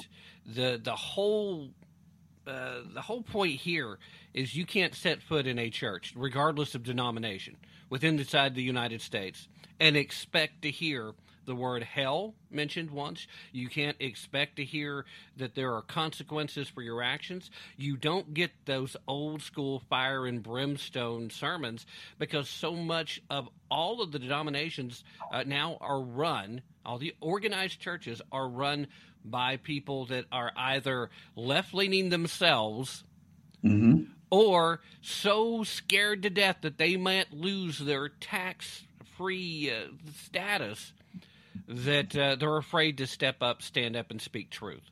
And it's a shame, Ron. It's a shame that here lately, and, and I'm proud of our friends and neighbors to the north. Don't get me wrong. I, I love our Canadian listenership too. But it's a shame that here, as an American, we're having to look to Canada for churches that are willing to stand up to the government and tell them, no, nowhere in the Word, nowhere in the Gospel does it say that we bow down to such silliness. Nowhere uh, do we uh, feel the need to close down our services. And I hear the render unto Caesar what's his Caesar's. And that just means give him uh, what's legal to do. When they overstep their bounds, the church, led by Jesus, if you are a Christian in particular, you were led by a rebel rouser, uh, a man that was overturning organized religion at the time. You know, every time somebody says, what would Jesus do? It's important to remind them every now and that means flipping over tables and whipping the money changers because it happened. Read the gospel. But you don't hear that in church anymore. Nope. We have to look to Canada for the uh, the trucker convoy, the Freedom Convoy. Now they're trying to organize one down here too. But uh, again, loving my Canadian brothers and sisters and neighbors, loving them so very much, and glad to see that they're finally pushing back something they should have been doing much longer time ago. But they're now leading the way. That's embarrassing to me as an American who's a freedom loving American who loves the Constitution. Tim, I said the same thing today. I am embarrassed. I really am. I'm embarrassed as an American. It's it's it's it's something I think we need to ask God forgiveness for, yeah. because we, the, the United States of America, by the grace of God, invented the concept of liberty, which means freedom with responsibility. But we came up with that. It was inspired by the Word of God because you can go into the Word of God going all the way back to the time of Moses when the power and the importance of the individual was first heavily emphasized to uh, Moses by Jethro. But that's where it comes from. That's the root of it. And how we are personally responsible for our walk and what we will answer for. And the United States, conversely, declared that we are responsible for how we live in this nation. We should be responsible for our, our property, our family, and it's even for its, our protection. Yes, we have supposed to have civil uh, protections like police, the thin blue line, and all that, but we're supposed to be personally responsible. Parents should be more personally responsible for the, the education of their children and passing down these great tr- traditions and, and, and correct education uh, through each generation. When, when remember when it used to be more hands-on back in the day, um, as if we were alive back then. But I mean, Benjamin Franklin got a lot of his talents or, or, or from his dad. Yeah. But now we had to go away for an apprenticeship, and which out of that came the invention, invention of the uh, pr- printing press and all of that. Um, but but but the parent, his dad gave him a foundation. Absolutely. And it's because and, and you can tell who got a foundation and who didn't. Yeah. It's so it's so apparent. Yeah, I mean, it, it really does circle back around to what you were saying at the very beginning. Uh, folks need to grow up. There has been zero expectations put on nearly uh, two generations of children now, and we're seeing the results. When you start getting participation trophies instead of trophies for actually accomplishing something, when you start getting grades uh, rounded up and uh, bad grades thrown out and, and no F's given uh, because it might hurt someone's feelings, well, then you can't expect these people to ever behave like mature, responsible individuals because they've never had any expectations put on them. But Ron, we're going to have to put a pin on that part of the conversation right there because we are closing in on that mid-hour break. So if you will bear with me, sir, for just a brief moment, we'll be right back and we will continue with Ron Edwards. Don't.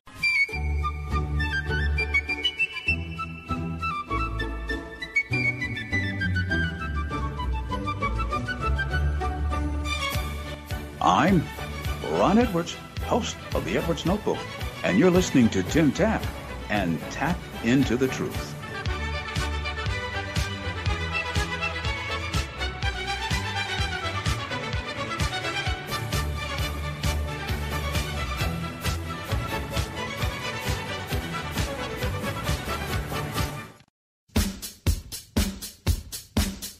Biden administration paper tiger regime continues to show utter weakness, and our international enemies are licking their chops.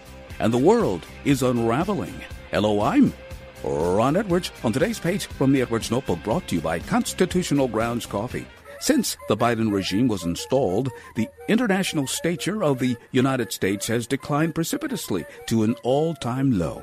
Ever since Biden demonstrated his willingness to put the United States at a strategic disadvantage, enemies from South America, North Korea, China, and beyond have had a field day with the permission of Joe Biden and his handlers. Putin got his pipeline. China is planning to take Taiwan after the Olympics.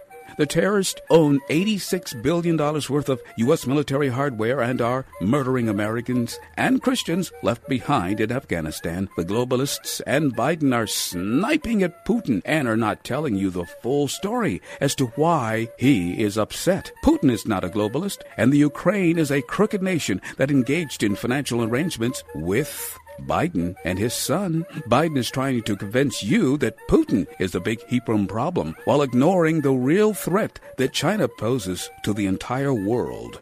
I'm Ron Edwards. For Constitutional Grounds Coffee, simply go to BlueRidgeCoffeeCrafters.com. Sponsored by the Tri County Liberty Coalition.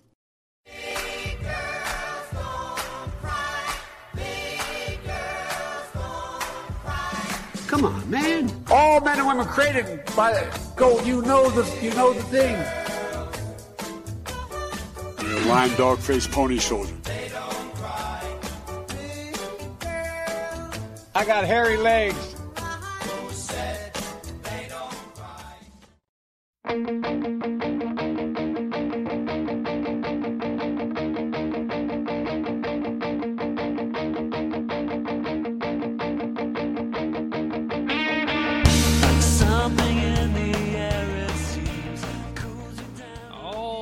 Ladies and gentlemen, thank you so very much for staying with me through that very brief break. I want to take a quick moment to remind you that one of the most, absolutely positively most America First companies out there is Hero Soap. And if you haven't already checked them out, let me implore you to do so. And if you'll just do me a small favor, check out the show description. You'll see a link to Hero Soap. If you will copy that entire link, paste that in your browser, uh, and then go visit them using that link, then they'll know that I'm the one that sent you. And if you're not in a position to do that right now, if you'll visit me at tappintothetruth.com, that's T A P P, into the truth, all one word, dot com, uh, you can scroll down the homepage and you'll see banners for Hero Soap. You can click on one of those banners and that will work just the same. And all I'm really doing is asking you to do that one tiny little favor for me. And I think, I think you'll end up having enjoyed your time there. Uh, part of the reason why is because they're going to do a much better job of showing you and telling you about everything they've got uh, than I'm going to be able to. So uh, just go visit. Now, with no further ado, let me continue uh, the, the conversation with Ron Edwards from this past Friday. All right, and we are back, ladies and gentlemen. Thank you so very much for staying with us through that very brief break. And now I am getting to continue to have a blast having a Friday night conversation with my friend Ron Edwards. Yeah, that's right. He's my friend. He's your host when you listen to the Ron Edwards American Experience. Uh, Ron, before we jump back into uh, topics, and uh, uh we certainly had a great conversation to this point, at least I think so. Um, I want to give you a chance to remind all the people listening out there where they need to go to uh, should they desire to find your work. Well, it's a little difficult because my website has been hacked. Oh no. And my web guy is unable to change the time on my website. So the wrong times for my show and things of that nature are locked back in. What happened was I was supposed to, I bought more walls of protection. And so then my web guy went in to change and correct the time and there was some little glitch or something that happened. And so we called uh, the, the, the company and they said, okay, we got it and blah, blah, blah. And so they fixed that problem, the hacking problem. And then I think they were leftist pigs. They locked in and turned, you know, reset the time listings back to the old time listings. And so if you go to my website now, you'll find the wrong time. Okay. Well, Instead of, and, and so I'm, I'm, I'm trying to get that situation fixed. Um, but I, we got to get rid of these leftists. But anyway, uh, you can, you can uh, find me at 3 p.m. Eastern time, Monday through Friday on kstartalkradio.com. That's the Ron Edwards American Experience. And you will also hear the Edwards Notebook commentary on various stations, including overnights during the Captain's America Third Watch on Salem radio stations uh, throughout the Republic. And um, that's about it, Tim. Uh, you know, the, the, the, the, show is replayed on various stations around the country, especially on the weekends. And uh, that's about it right now. So, uh, well, you, you know, you say that like it's still not a lot. And I'm sorry, you're going uh, Monday through Friday at three, and then you're still doing a broadcast on Sundays at five. So you're working six yeah. days out of seven to bring forth the show. Uh, so you know, even if that was all you were doing, and I know you're doing more things, uh, if that was it, yeah, that that's still a lot. So don't sell yourself short, my friend. Uh, okay, uh, now uh, let's jump back into it. You you mentioned uh, in the earlier segment about uh, how sad and pathetic so called leadership is in this country right now. You didn't put it exactly like that, but uh, I'm paraphrasing just a little, uh, not changing much. Part of that so called not but claiming to be leadership falls directly into the hands of barely there Beijing Biden. And he did something this past Thursday that really got under my skin. I, I would imagine it probably did yours too a little bit. Uh, he was uh, trying to uh, do some virtue signaling uh, in New York while he was making an effort to push once again the leftist ever favorite agenda of gun control. And uh, he made a statement. One has been completely, totally debunked more than once, but the left keeps letting him go out there and say it along the lines of uh, your Second Amendment rights not being. Uh, uh, not being damaged by this because uh, you weren't always allowed to buy anything you wanted. In the Civil War, at the time they passed the Second Amendment, you couldn't go buy a cannon, which actually is completely false. You could go buy a cannon. Lots and lots of private uh, citizens had cannons at that time.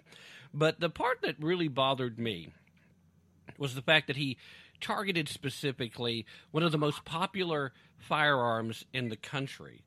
He called out the Glock 45, and he called it a weapon of war. Why? Because it has a magazine capable of holding 40 rounds. That's a weapon of war. No, no, it is a popular civilian handgun. By definition, it is not a weapon of war. Uh, but again, this is part of the left both lying and trying to normalize the idea that all guns in the hands of the public are bad. Now, I did kind of like the one one thing that he said in the statement was when he said uh, we don't need to be defunding the police. But even then, that scares me a little bit because I know that the leftists expect the police to be their personal uh, paramilitary in enforcing the rules once they have full control. So they go about it in a manner of uh, they don't want all police to, to be armed. They just want the police they have in their pocket to be armed. Uh, but with all that aside, the Second Amendment again now is officially under full assault by the Biden administration. I'd love to get your thoughts on uh, his little speech that he gave and exactly uh, what we can expect from the Biden administration moving forward and their efforts to once again disarm the American public. Well, not only are they trying to disarm the American public, they are um, inadvertently unleashing legions and legions of criminals throughout America to get away with, for example, 4,500,000 58,150 rapes, robberies, and aggravated assaults. The FBI reports 21,570 murders. Now, of those, there's 350,460 rapes, robberies, and aggravated assaults, and 13,620 murders involved firearms adding those number up numbers up 7.9% of all violent crimes used guns. So the prevailing or the pervasive uh, majority of violent crimes do not even involve any firearms. Now most people because americans don't like to read they don't like to look beyond whatever cnn or fox are telling them they don't know these things. But all you have to do is look a little bit now, relying on public health researchers, Democrats blame increasing gun sales as the cause of the increase in violence. But while violent crime reported to police rose 5% in 2020, you cannot blame that increase on guns because gun crimes actually fell by 27%. That's according to the National Crime Victimization Survey, which also finds a similar 20%, 27% drop. So when you are approached or you hear these talking heads in the dragon media espousing the virtues of going after guns, of the law abiding citizens, by the way, never ever saying anything about going after gangs because they're too busy letting them out and they're too busy letting out uh, Mexican gang members into our society because their goal, including Mayor Adams, of New York is to bring about as much heinous, scary, vicious violence as possible so that the people will finally cry uncle or aunt or tranny or something and say, We give up, we give up. We need a national police force. This is what it's about, my friend. This is what they want to go for. And see, once you have a national police force, you can bring people, and they want to bring in a lot. That's why they have a lot of foreigners that they brought into this country. And they would fill the national police force with a lot of foreigners who did not grow up with us, who do not even have a sense of Americanism, who wouldn't care if they dropped us like a bad habit just just by seeing us. Right. In fact, we're already seeing this movement. The organization that they plan on turning this into already exists. The Capitol Police. Right. Ah. We we know that they've been opening offices in Florida, in Texas, in California. Uh, What does the U.S. Capitol Police need offices anywhere other than in the U.S. Capitol? Just what you're Nowhere. talking about. Just what Yeah. you the beginnings of that national police force. But uh, go ahead. I, you know that's that's that's that's excellent um you've got bail reform where people are allowed violent criminals thugs knuckle draggers are allowed out. I could beat the crap out of somebody with a baseball bat in new york city and other liberal havens and i would get right back out because of the bail situation. In Harris County, Texas, criminals released since 2018 on little or no bail, some of them previously charged with murder, have murdered 156 people, none of them law abiding citizens. In Nevada, Democrat Governor Steve Sisolak championed a measure gutting the state's three strikes law, where criminals convicted of their third felony faced additional prison time. He replaced it with a rule allowing for six or seven felonies before the perpetrator faces additional punishment. So you could get out there and do all kinds of stuff to, to people. And this is why, Tim, we have to fight like never before.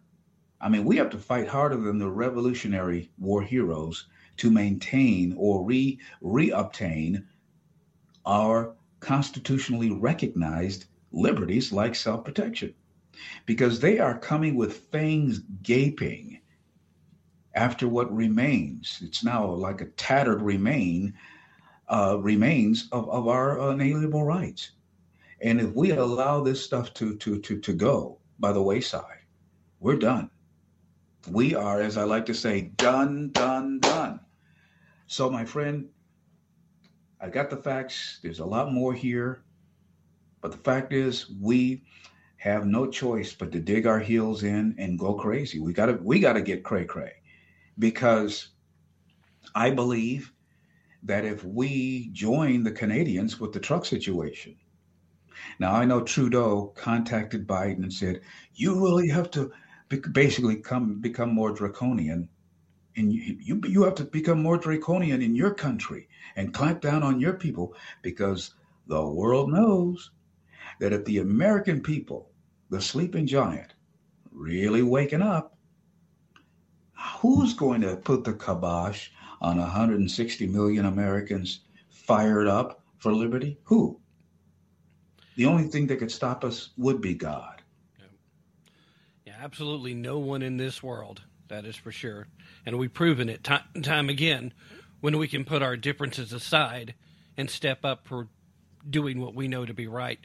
There's just so much of a divide right now, and the leftists have been very good at putting that divide in place, having a lot of folks believing what we were, again, uh, going back to our earlier discussion in the first segment, uh, following into the lines of the Bible, believing that what's bad is good and then what's good is bad.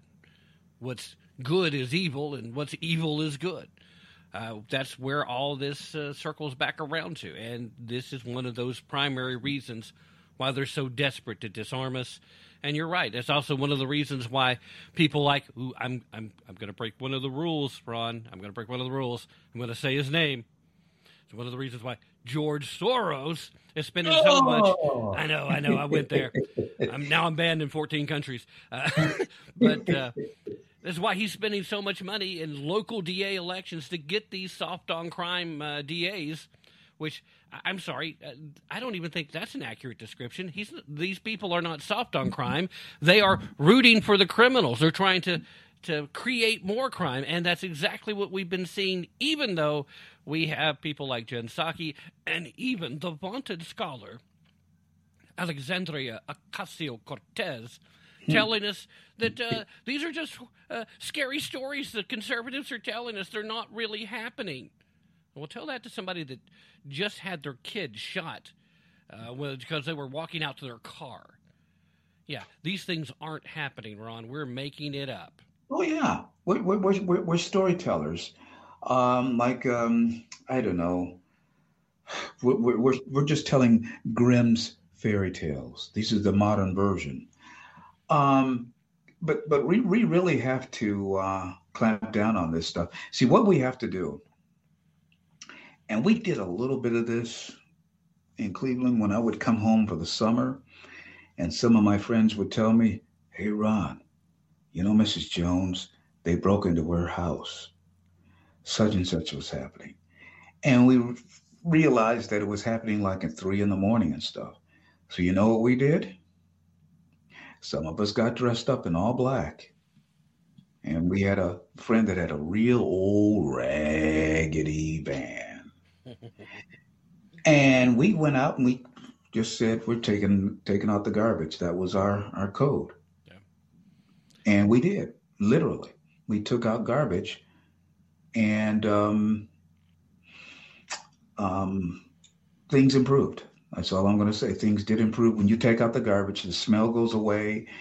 You mop up and uh, you clean up. And and and and I don't think, considering how heinous those thugs were, they didn't just break in and try to take stuff. They, you know, they would do things to those people. Yeah. And so, biblically, we were correct. I mean, I, you don't you don't rape old people. You don't do things like that. You don't do that. Yeah, I I also grew up in a community where they would often sit back and let the uh, legal system have its say.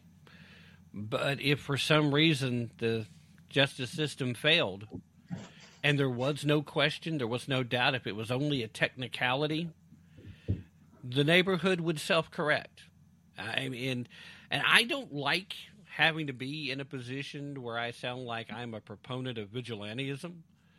But I also don't like having a crime rate going through the roof at such ridiculous levels, knowing that the solution is actual enforcement of the law. And if law enforcement isn't going to be permitted to do it by the so called powers that be, then it does fall back into the citizens. That's why we are considered sovereigns in this nation. We have that authority. Ever yes. hear of a citizen's arrest? Uh, that's a real thing, and and it, it does happen, and not just on old television shows, uh, which sadly has been a, a lost uh, concept in the modern uh, leftist globalist vision. Uh, Ron, we are quickly running out of time, and I absolutely hate that because uh, you know, we've we've really only touched on a couple of subjects, although we've managed to sneak a few extras into the side that are directly related. Um, if if we can just get your thoughts in about five minutes or less, I would still love the fact uh, that we have a moment to talk. Like I said, a reminder to the people listening to the rebroadcast. Uh, Ron and I are talking on Friday, so today was the opening ceremonies and the beginning of the Olympics, the Winter Olympics in Beijing. And there's already been controversies abounding. Uh, everything from Nancy Pelosi uh, tr- trying to to give advice to the U.S. Olympians to don't speak out against China while you're there. Well, that's great advice, Nancy. Why are they there in the first place? When even Al Sharpton comes out and tells Nancy Pelosi that you can't normalize what they're doing, uh, then you've lost the argument already, Nancy. Uh, but not only did we have that, but we've also had uh, China sending out one of the uh, Uyghur Muslims as one of the athletes in the opening ceremony is a big uh, fu to all of the Western nations that have been speaking out about the genocide happening there, and a Danish reporter got manhandled and drug off uh, while trying to report on live uh, television. Uh, so we've had all these things, and of course, we also had Xi, Xi Jinping and Putin have their little meeting, and I'm sure it was just an effort to discuss. Hey, uh, uh, Vladimir, I-, I would really appreciate it if you didn't invade uh, Ukraine until after the Olympics, and that way you can go, and then we can go get Taiwan, and we'll do it at the same time, and nobody will see it coming. Kind of conversation. Uh, with all this going on, I, I essentially have one question. Uh, and then you can expound, like I said, for about five minutes. Uh, why are we even in uh, in Beijing for these Olympics? Why didn't the U.S. just boycott? Why didn't the rest of the freedom-loving world, or at least claim to be, uh, boycott these Olympics? Because they're stupid. There's stupidity is is so is very pervasive. Um, it was very embarrassing even though I was in my own the privacy of my own home, I was I was morbidly just I was mortified when when when I saw Nasty Pelosi uh, give that advice to the athletes: do not speak out because you don't want to to anger the Chinese. Well, um, in reality, we should have been saying screw the Chinese, to hell with the Chinese, and we should have been cutting off economic ties with the Chinese, taking that hit. We should have been building up my, our military, and we were under Trump, by the way. If Trump were in office or someone like him were in office, you would not have seen that little Xi Jinping and uh, Putin get together um, to, that we've seen today. We that would not have happened. The reason why is because Putin did not even like Xi Jinping. Putin is not a globalist pig. Putin is being lied upon and being exaggerated upon, even when it comes to the situation in Ukraine. The most evil people in all of this are Xi Jinping, Nasty Pelosi, Joe Biden, and all the Democrats, all these people that, and people like Romney and all that, uh, Mitch, um, Mitch McConnell and his his wife, his wifey, um, and other people like that who are literally on behalf of China undermining this country. And uh, you know, I've gotten to this discussion with a few people, and uh, Tim, and they said, "Well, Ron, if we cut ties off, it'll hurt us economically." Um, sometimes it takes a little pain to get more muscular growth. Have you ever worked out hard and you you you have to every time I work out, it hurts. I work out. I work out till it hurts, and when I run my stairs, I run up and down until I'm exhausted. I exhausted till I could hardly breathe. And I do that because of the, the the results that will make me stronger. Well, if we cut ties with China, we will be hurt only temporarily because of the nature of our nation. China would die on the vine wouldn't die, but it would uh, become a much lesser nation in, and remain so in the long run, because not Europe, not Mother Russia, not Africa has the economic wherewithal to be such a huge blessing to China that the United States has. No one has that kind of a massive economic outpouring and wasteful dollars like we do that they're just pouring in. And we have to do something like that. It needs to be cut off. Forget weaning and just tariffs. And I think we should execute huge, massive tariffs. It worked back in the 1800s. It worked in the earlier part of the 20th century. Those those tactics that Trump used were heralded in in prior era American eras. But because we live in a fool's paradise, you remember how many people condemned him for doing that?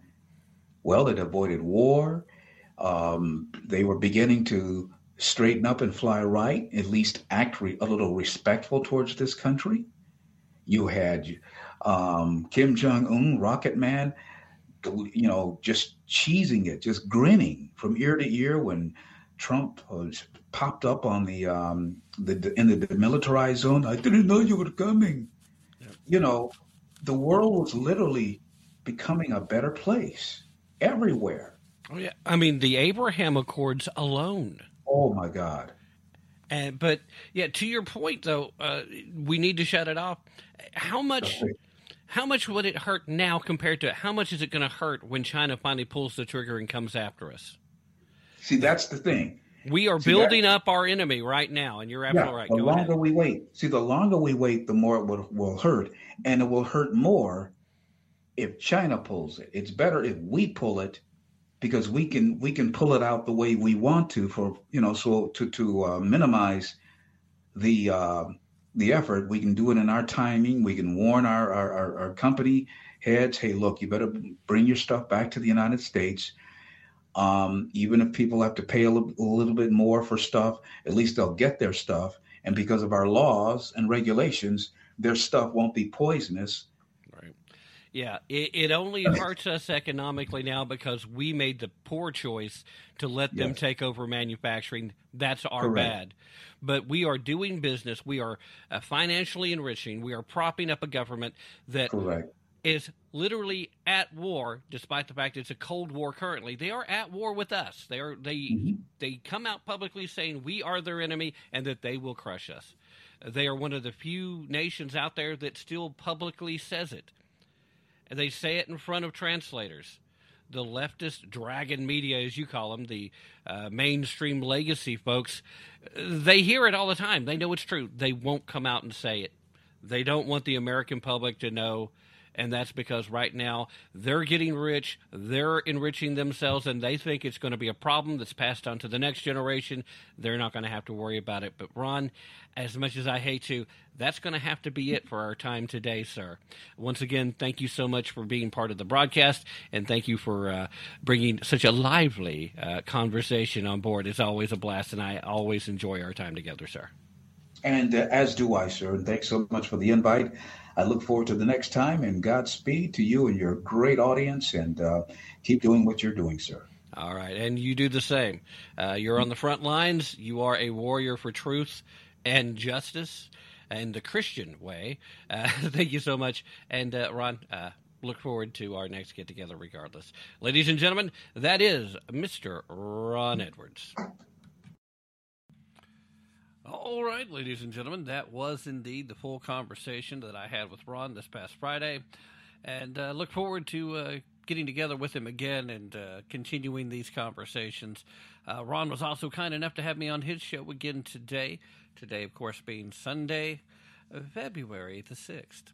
So, uh, with all that being said, you know what time it is. It's time to say goodbye.